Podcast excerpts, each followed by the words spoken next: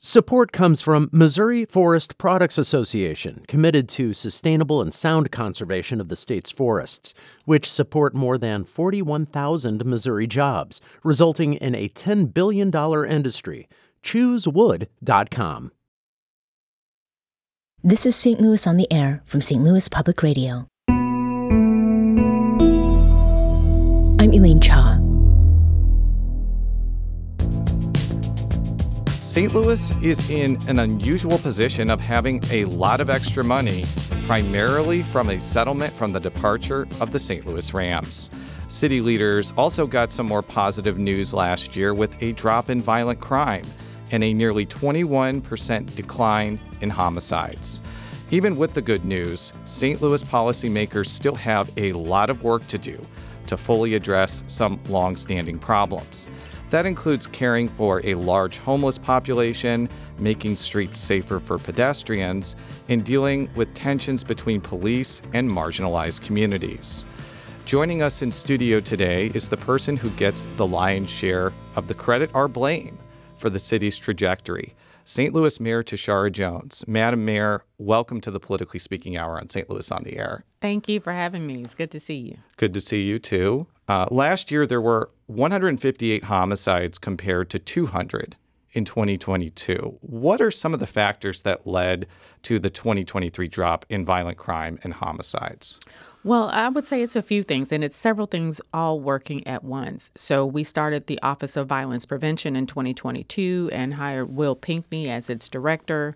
Will's primary responsibility is to work with grassroots organizations on the ground on violence interruption, find out what the communities need, um, and deploy resources in those in, in, in those neighborhoods. So we have uh, the Cops and Clinicians program that ha- that pairs a behavioral health professional with an officer. Um, we just launched back in November a non-police response, uh, which is just behavioral health. Um, professionals, uh, as well as our uh, our investment in youth and young people because our gun incidents with young people is down 50%. Um, and we got a new police chief uh, who believes in data and following the data. Um, and uh, he's been here for a year. So it's a whole host of things working in tandem and working with community that led to that uh, precipitous decrease. The union that represents most St. Louis police officers, as of a month ago, reported there are still around 326 officer vacancies. And we've just talked about the drop in crime rates. To what extent do you think that these vacancies are a big deal toward continuing that momentum? Well, absolutely. We could we could use more officers. We can use more uh, other employees. Uh, we have a total of about 1,700 vacancies uh, in the city total. Uh, but talk to any mayor across the country, and they'll tell you the same thing that they have uh, the largest number of vacancies in police officers that they've seen um, probably in decades, as well as a, uh, and open open positions uh, in city government. So we're all struggling. Well, I think one of the reasons why St. Louis is unique is just the way the, the region is spread out. Not only do you mm-hmm. have St. Louis County Police right next to you, which probably pays more depending on your experience, but you also have municipal police departments. Let's just say the O'Fallon Police Department in St. Charles, right. which may pay better and is just frankly a different job than patrolling the north or south side of St. Louis. Is that just a, a type of job tension that is just never going to go away and the city is never going to be able to be competitive to some of those other places. Well we are somewhat competitive. Uh, also last year we increased pay um, for the first time in 20 years um, uh, that is the largest increase in 20 years uh, for our officers for their starting salaries and also for their uh, for their steps up. Um, and what we saw was 14 officers come back to the force from those other municipalities. Um, and we also uh, are taking a different approach to our uh, academy classes. We're doing them on a rolling basis rather than just to wait until the academy class is full and then do the class. Uh, and so we saw four academy classes graduate also in 2023. Um, so we're we're doing everything that we can to uh, address uh, recruitment and retention um, uh, that's physically possible within our within our reach. So, we've received a lot of questions from listeners, particularly about public safety, including one from Reddit from Goal Mom 500. Why is the police department driving so badly? Why are there no oversight of multiple accidents that they take no responsibility for? How many auto accidents are too many? And this is a reference to several high profile incidents, including when a police car crashed into Bar PM in South St. Louis and a police mm-hmm. cruiser hit a church sign and mm-hmm. and then apparently tried to cover it up. What is going on with the way some police officers are driving in the city of St. Louis? Because this has caused a lot of concern and attention. Well, um, I let me start with I, I feel for those who who have been impacted by any accident uh, that has uh, happened with our our officers. Uh, but the second part is our cars have changed. We used to drive Impalas. Now we drive Tahoes, and those are pretty difficult to steer um, in difficult situations. So um, uh, could police actually benefit from, or or I would say our new police benefit from more hours um, with Tahoes to get used to how they operate, how they how they move, how they turn? Absolutely. Um, but we also have to realize these are different and larger vehicles that we're that we're driving nowadays versus back in the past. I was watching an interview with Police Chief Tracy in KSDK, and he said to the reporter that, and I'm paraphrasing mm-hmm. here there wouldn't have been as big of an outcry for a toxicology request for the officers in the car that slammed into Bar PM if it wasn't a bar that's well known in the LGBTQ community. You saw those comments. What, what do you make of them? Well, I, I think what happened is uh, there's already a fractured relationship between police officers and the LGBTQ plus community. And unfortunately, that accident just exacerbated or tore a band aid off of an open wound that hadn't healed correctly in the first place. Uh, so we have taken uh, the necessary steps to help BAR PM, um, our, our um, uh, building division director Frank Oswald has been down to meet with them uh, to to offer architectural services as as they rebuild and repair uh, the damage done by the vehicle. So. Um, we are taking the necessary steps to make them whole. But do you think that the do you agree with what the police chief said there? Like, I think a lot of people were kind of taken aback because I mean, let me just put it this way: if a Richmond Heights police officer crashed into my house the first thing that would go into my mind too is was that officer under the influence? I don't think it really matters if it's an LGBTQ bar situation. Mm-hmm. I think mm-hmm. it's just a startling situation that you want to know why did this happen basically. Well, I mean, we we had a conversation with the officer, and he felt uh, horrible about um, about what happened, and uh, and he admitted that he was distracted while driving. Uh, that happens to the best of us. None of us have perfect driving records, myself included. I want to point that out. Uh, Reddit user Def Indif one of my favorite parts of the show is just reading the Reddit usernames. The by usernames, the way, right. the usernames are, are great. Is the mayor concerned that Chief Tracy is receiving a significant amount of money from an interest group that may influence policing decisions? And that references the fact that Chief Tracy receives $100,000 a year from the Police Foundation, which is funded, I think, with from the region's business mm-hmm. community. Mm-hmm. Jeremy Kohler, ProPublica, highlighted this arrangement earlier this month and, and found it's somewhat unusual in the law enforcement space. This is not a secret. Right. Your, your, office actually pointed this out in a press release. Right. But do you feel confident that there's no undue influence on the chief with I, this arrangement? And if I, so, why? I absolutely do. Because if you read the contract, um, which has also been out in the public, is that the Police Foundation is asking him to be present at community meetings and do an annual community report. That's but that's already in Chief Tracy's blood. That's what he does. Um, and so, no, I am not concerned. Um, but I will say this: our our salary cap at the city capped stopped at $175,000, and I wanted to attract um, one of the best police chiefs in the country um, and we had to raise the salary some way. Uh, and remember, we have parity. So anytime you raise the police officer salaries, you have to raise firefighter salaries. And so the raise that we made with the police chief to get to 175, we also had to do that with the fire chief. So this could be very, this could get very, very expensive. Um, but the average police chief salary around the country for a city our size is in the 200s. And if we want to attract talent, um, then we have to uh, we have to find innovative ways in order to do so.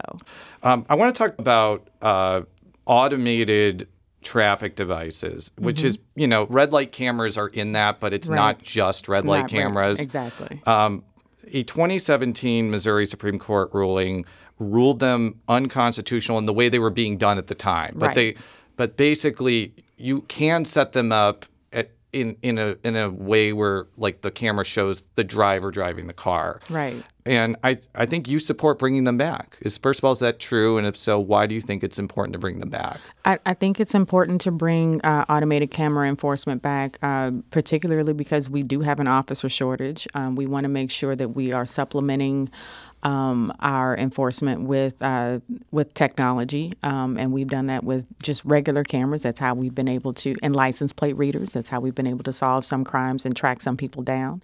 Um, but I think what's going to be different this time is uh, people didn't feel like they had due process. And so we will try. We are making sure that people have due process to prove that you know, no, that was not me driving the car. Obviously, because you can see the person's face and not the the back of their head like the previous cameras were.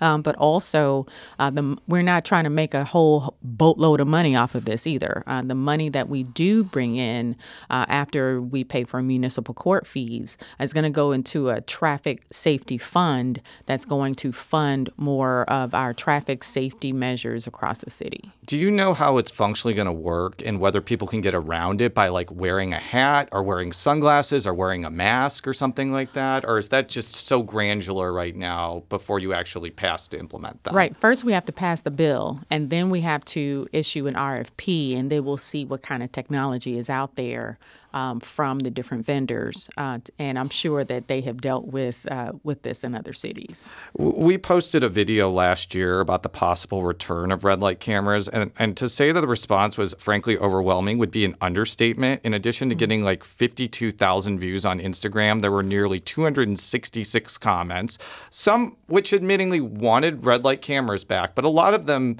as I'm sure that you're not surprised, were, were pretty negative on the idea. For example, Cheryl Frank said, I am for anything that makes the streets safer, but for Pete's sake, where is the police presence in the city? My husband and I have lived here for eight years and rarely see any police unless they were hired as a third party for an event. Now, I'm sure that that experience is not universal. I'm sure people have seen police all the time. Mm-hmm. But what would you make not only of that concern, but maybe of broader concerns that you're using a private entity, which is you know a red light camera company, to do what should be a public function, which is policing traffic.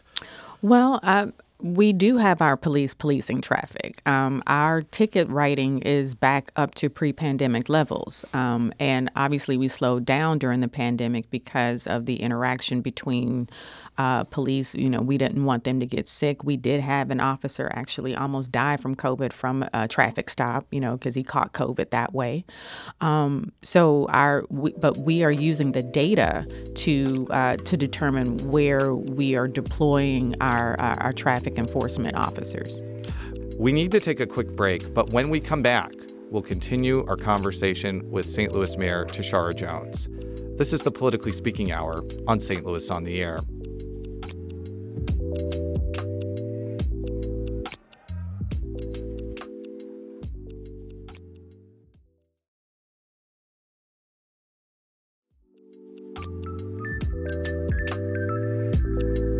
Welcome back to the Politically Speaking Hour on St. Louis on the Air. We now return to our conversation with Tishaura Jones, the mayor of St. Louis. Um, one of the areas where there seems to be maybe some differences of opinion between you and the Board of Aldermen is now scuttled legislation that would have addressed the city's policies toward homelessness. And there were a lot of things in these bills, including the creation of intentional camp- encampments, restrictions on breaking up encampments, and very major changes to how shelters would be approved. So when I was talking with your spokesperson before these bills got shelved, he mentioned to me that you had a lot of misgivings about these bills. So I, I want to ask you directly rather than going through a spokesperson. What was kind of your, I guess, heartburn over these proposals? Well, uh, I would prefer to uh, address uh, homelessness uh, by its root causes. Um, and that means making sure that we are providing uh, as much um, uh, temporary and transitional housing as possible. Uh, if you have seen the Jefferson Spaces um, that's on um, Cass and Jefferson, or Martin Luther King and Jefferson, I'm sorry. Uh, there, we expanded that village from 50 to 100 homes, and the average length of stay for an unhoused neighbor that uh, interacts with uh, our Jefferson Spaces, which uh, receives also wraparound services, is about four to six months. Um, the uh, vendor that's there, the Magdala Foundation, does wonderful work uh, trying to make um, our neighbors whole again. So that's getting them their ID, getting them access to Medicaid if they qualify, finding permanent housing for them through the housing authority or other other partners that help um, that help with uh, permanent and supportive housing. So I would rather uh, tackle it that way, and then also we shoulder the burden of caring for our unhoused uh, for the entire region, and that's not sustainable. That's actually my. You, you read my mind.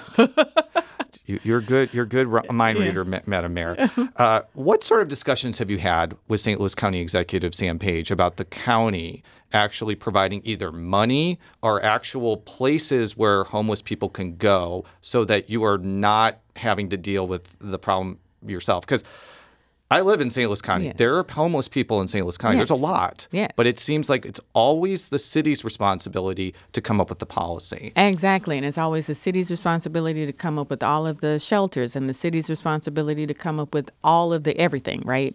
Uh, fill in the blank. And so um, I became chair of East West Gateway Council of Governments. Um, for your listeners' uh, edification, that is uh, all of the county executives from O'Fallon, Missouri to O'Fallon, Illinois.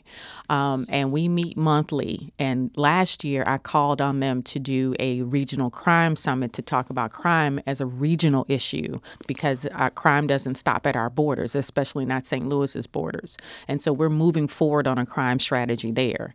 Next, I'm going to call for a, con- a serious conversation about how we can all pull together to help our unhoused because it is a regional issue.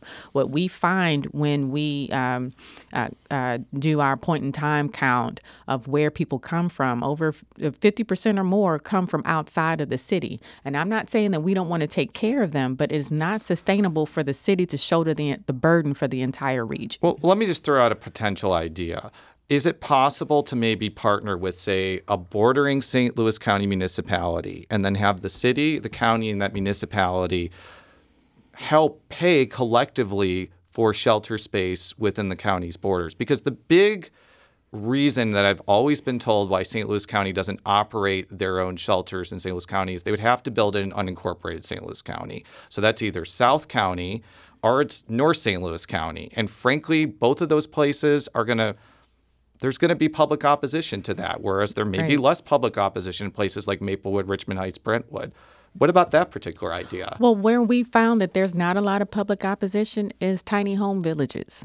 Um, we built a new tiny home village with the uh, help of the Veterans Community Project just on North Grand. And if anybody hasn't seen it, they are beautiful uh, little homes uh, for our veterans. And they provide wraparound services to help our veterans get back on their feet. Same thing with Jefferson Spaces. What if, if I had a magic wand, I would have tiny home villages around the region with um, uh, wraparound services because we do have enough vendors and enough uh, social service agencies um, and organiz- nonprofit organizations that can help take care of our unhoused no matter where they fall into vulnerable positions. I do want to go back to the legislation, which I think is going to be talked about over the next few months. Like right now, if somebody wants to open up a shelter in the city, they have to get signatures of 51% of the people that live within 500 feet.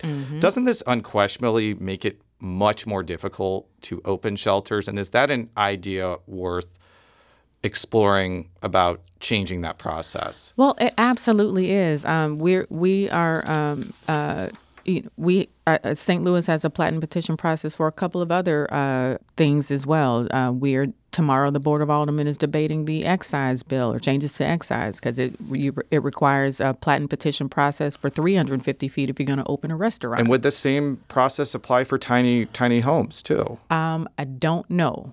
I'm I'm not sure if it does, but, but um, Jefferson Spaces has been there for you know before my administration, and I just expanded it. Well, I want to move on to some money matters, and maybe this is more exciting than talking about the problems that have plagued the city for decades. Um, let's talk about Metrolink expansion first. Yes. Okay. Um, particularly building a line that goes north and south. Mm-hmm. How realistic is it for the city to pursue that project? And what discussions have you had with the federal government about getting a match? So um, I, I would say it is realistic. We have been saving, uh, putting money in our savings account uh, through um, uh, Prop. Uh, I want to say Prop S. Yes, in fact, I actually asked Paul Mm-hmm. Payne about that. There's 81. There will be 81 million dollars available by the end of the fiscal year. But Right. continue. And our portion uh, for this particular project, which is 1.1 billion, is 90 million. Um, so we have been in conversation with the Department of Transportation, with the FTA. Um, uh, I've been in direct conversation with Secretary Buttigieg um, about this project, and um, I, I do believe that it is uh, it's doable. Um, and uh, you know, been, I've been working with uh, Bi-State and Taulby Roach. Uh, we've been in several presentations together to the Department of Transportation, and the one thing that um, they enjoyed about our presentation was a couple of things. But number one was that there's plan development along the route, uh, so that uh, deals with ridership questions. Uh, number two, that uh, Taulby and I are coming together for this project, uh, that they don't have to wonder if the uh, transit authority doesn't agree with the mayor's office. Um, and number three, it meets uh, the Justice 40 uh, conditions, the Economic uh, Justice 40 um, executive order that President Biden signed shortly after he got into office that gives more points to projects that address neighborhoods that are marginalized or disinvested. So I've seen some rumblings from what I would classify as mass transit enthusiasts who have said that they would prefer bus rapid transit over light rail expansion. For our listeners, that uh, it's more or less dedicated bus lanes, and you've seen that in other cities. What do you think of that idea? Well, I want to keep my promise to the people in North St. Louis. We started collecting money in this tax and told them that we would build them a MetroLink, and um, and to build them bus rapid transit would not be keeping their keeping our promise to them. We've also received a lot of questions about the Rams settlement, including this one from Reddit user QueeQueg789. Now that we've voted on how to spend the NFL money, when can we expect detailed proposals and actionable plans? There's been some of the vote, some of the proposals include fixing the st- city's water mains, providing raise, raises for city employees, subsidized childcare for residents. Uh, do you have any preferences on how the Rams funds should be spent in the near and long term? So I, I think people should uh, recognize that a, a couple of things. Number one, that we still have ARPA money to spend that ha- that has a date certain of when we have to spend it, which is December thirty first, twenty twenty six, and we have to have it obligated by the end of this year. So we are laser focused on making sure that we spend every dollar of the money that we receive from the American Rescue Plan. And some of that could be spent on water main related things. There's too. not enough money between what we have in ARPA and the Rams money to be to spend to spend on what needs what the water department needs. Fair, That's fair enough, but continue. a, but the other piece um, of that is uh, if if I had a magic wand, I would set aside a bulk of it for a municipal endowment fund, and we would live off the interest for many many years to come. It is my um, as I, you know, I I have I majored in finance um, when I was in college and worked in investment banking, and so as a former banker, I am trying to see how we can uh, keep a, a good chunk of it uh, to make sure that we are prepared financially for anything to come down the road. This is one-time money, so you have to be careful about how you spend one-time money. Because I, I, okay, I know that city employees need more money. We've talked on the Politically Speaking podcast about corrections employees, but it doesn't seem to me that using the Rams money for ongoing things like salaries or daycare is going to be sustainable. It's not. It's not smart and it's not sustainable. And city employees re- have received a nine percent increase under my under under my mayoralship. So Yeah, I, I I'm not trying to say you haven't, but I mm-hmm. am trying to say that there's still probably people that want more of a raise because of inflation, like you know everybody right now. But right, right. I actually want to play this clip that St. Louis on the Air producer Maya Norfleet received from Kelly McGowan, who runs the nonprofit Transform 314. It has been documented that black residents are the largest group leaving the city, with 63 black families leaving the city every month since, I believe, 2019. Why do you think this is happening? And how is your administration working to address this issue? Yeah, so I um, I know several black families that have left St. Louis, and they leave it for a myriad of reasons. Uh, for opportunity, they leave it uh, for educational opportunities for their children. Um, you know, there are there and and uh, and let's let's let's just be frank. St. Louis isn't always the most welcoming city for people of color. Um, so, uh, what am I doing? We are having those conversations with some of the families who've left and asking them why. Uh, we're doing focus groups with the people who have decided to stay, asking them um, what should we do differently as a region, as a as an administration to help you to help you stay. Um, and uh, we take this seriously. You know, uh, if you look between the t- 2010 and 2020 census, tens of thousands of black families have left. Um, and so we need to provide better opportunities for people to stay. Um, we need to build more housing um, and affordable and safe housing. Um, and we need to uh, make sure that we're making a market investment um, in, in, uh, in opportunity for people to stay. I, I think you mentioned schools. I mean, very candidly, you know this. I left mm-hmm. St. Louis City mm-hmm because of the schools because my son has developmental disabilities and right. the special education system is better in the county than the city. And anybody would tell you that. But i feel like that is probably a big reason why not special education but just the schools in general.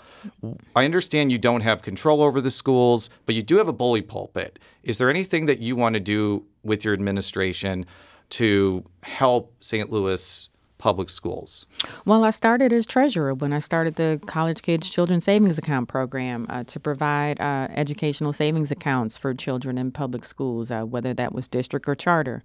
Um, you know, I, again, as you said in your question, I'm not responsible for the schools, but I am responsible for the environment that our children come from so they can show up ready to learn every day. So, what can I do? I can uh, clean up neighborhoods and build new housing. Um, I can make sure there's less vacancy. I can make make sure uh, that parents have access to good uh, working uh, working wage jobs so they can take care of their family.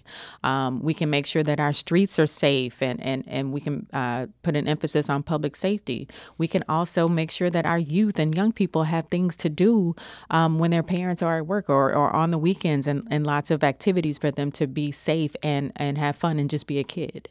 So before we go, I want to talk with you about uh, your plan to veto legislation that would change how the firefighters' pension is overseen. Um, why are you planning to do that? And what are kind of your thoughts about whether this veto could be sustained or overridden at this point in time? Um, so, this particular bill would overhaul the changes made to the firefighters' pension in 2012. And those changes were made to save money uh, for the city uh, to reverse the significant cost increases that came with the old retirement system. Uh, if this bill um, uh, stands, it could cost up to sixteen. It could it could blow a hole in our budget up up to sixteen million dollars, um, and we're trying to make sure that we can give our employees raises or continue to give our employees raises to continue to provide services. But if you have a sixteen million dollar hole that's blown in your budget, uh, that that takes away basically the parks, the streets, and the forestry departments. And how would it cost that much? From reading the bill, I think it would allow the board that oversees like the old pension to oversee the new pension. Is it just the fear that they're going to recommend more generous benefits and the board of aldermen is going to approve them just because the firefighters are politically a very potent force, basically. Well, not only that, it also goes back to state control of the firefighters' pension. Um, there are there's language in there that that this would be a state takeover of our firefighters' pension plan. Nobody wants that because we know what the state uh, is is capable and incapable of doing. Um, you know, this is uh, again this is this has increased the cost to a point where we can't have conversations with our unions or with our budget director about raises until this is resolved. The other piece that we need to think about is that uh, the legislature is coming after the earnings tax. So we shouldn't be passing bills to increase our costs to pension systems while we are in danger of, uh, of eliminating the earnings tax, and we still have pending litigation uh, for the remote worker part of the earnings tax. Tishaura Jones is the mayor of the city of St. Louis. Madam Mayor, thank you so much for joining us Thank today. Thank you for having me.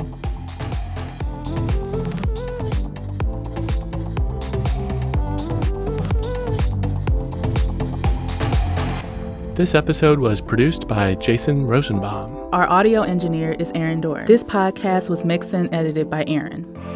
Our executive producer is Alex Heuer. St. Louis on the Air is a production of St. Louis Public Radio. Understanding starts here. St. Louis on the Air proudly supports local artists by using music from Life Creative Group.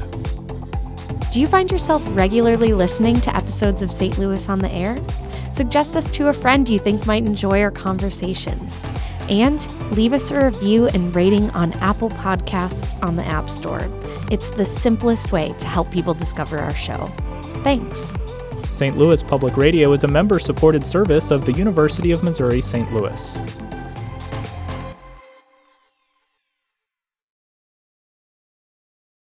Support comes from the Missouri Forest Products Association. Missouri produces wood pallets, railroad ties, white oak barrels, hardwood floors, and more. Details on the variety of products made in the state are at choosewood.com.